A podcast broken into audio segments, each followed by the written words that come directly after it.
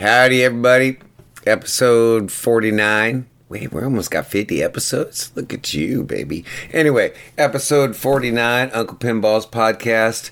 We're going to talk, we're going to get a little philosophical on you right here. We're going to talk about the joy of pinball. What is it that makes pinball like why we love it. What what is it, right? And I'm going to leave out the whole thing about like repair and collecting and you know those dudes that flip. I don't know. Anyway, we're not going to go there, but the other aspects, I'm just going to talk about the playing of pinball, right?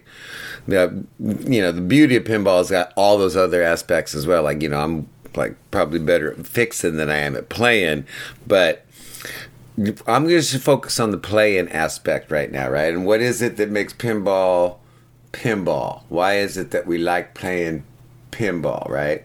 And it's the physical thing, right? It's all about that tactile, that physical thing, right? That's why the uh, virtual pinball, even if they give you the shaker motor and all the tactile stuff, it's close, but it, it ain't the same. You can't watch that you slapping that machine and moving that machine and that ball around your own bad self.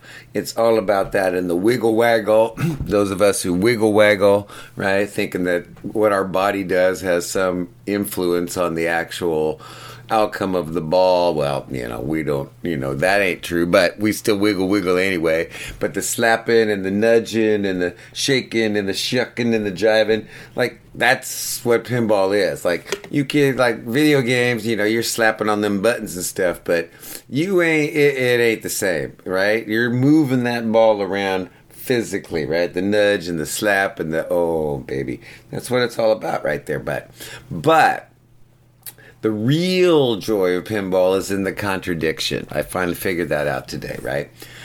Like the best games, the games you love the most are the ones that you just like one minute you're just kicking it going, fuck, no, stop, this sucks. And then the next one you're in the flow and you own that sucker. And then two games later, you know, 12,000. Yeah, and your game is like 30 seconds and done, right? it's that frustration and yet relaxation right? How can getting frustrated like that relax you? That's the beauty of pinball. That's the contradiction of pinball and that's why we love it. I finally figured it out right there baby. It's that frustration equals joy thing. Somehow pinball channels it all into the joy instead of into the I want to kill this goddamn thing, right?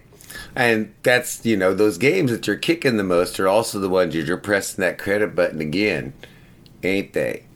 Right? Those are the ones, and so that's what pinball's all about. That's a short but sweet episode for you, daddy-os. See you next time for episode 50. Later.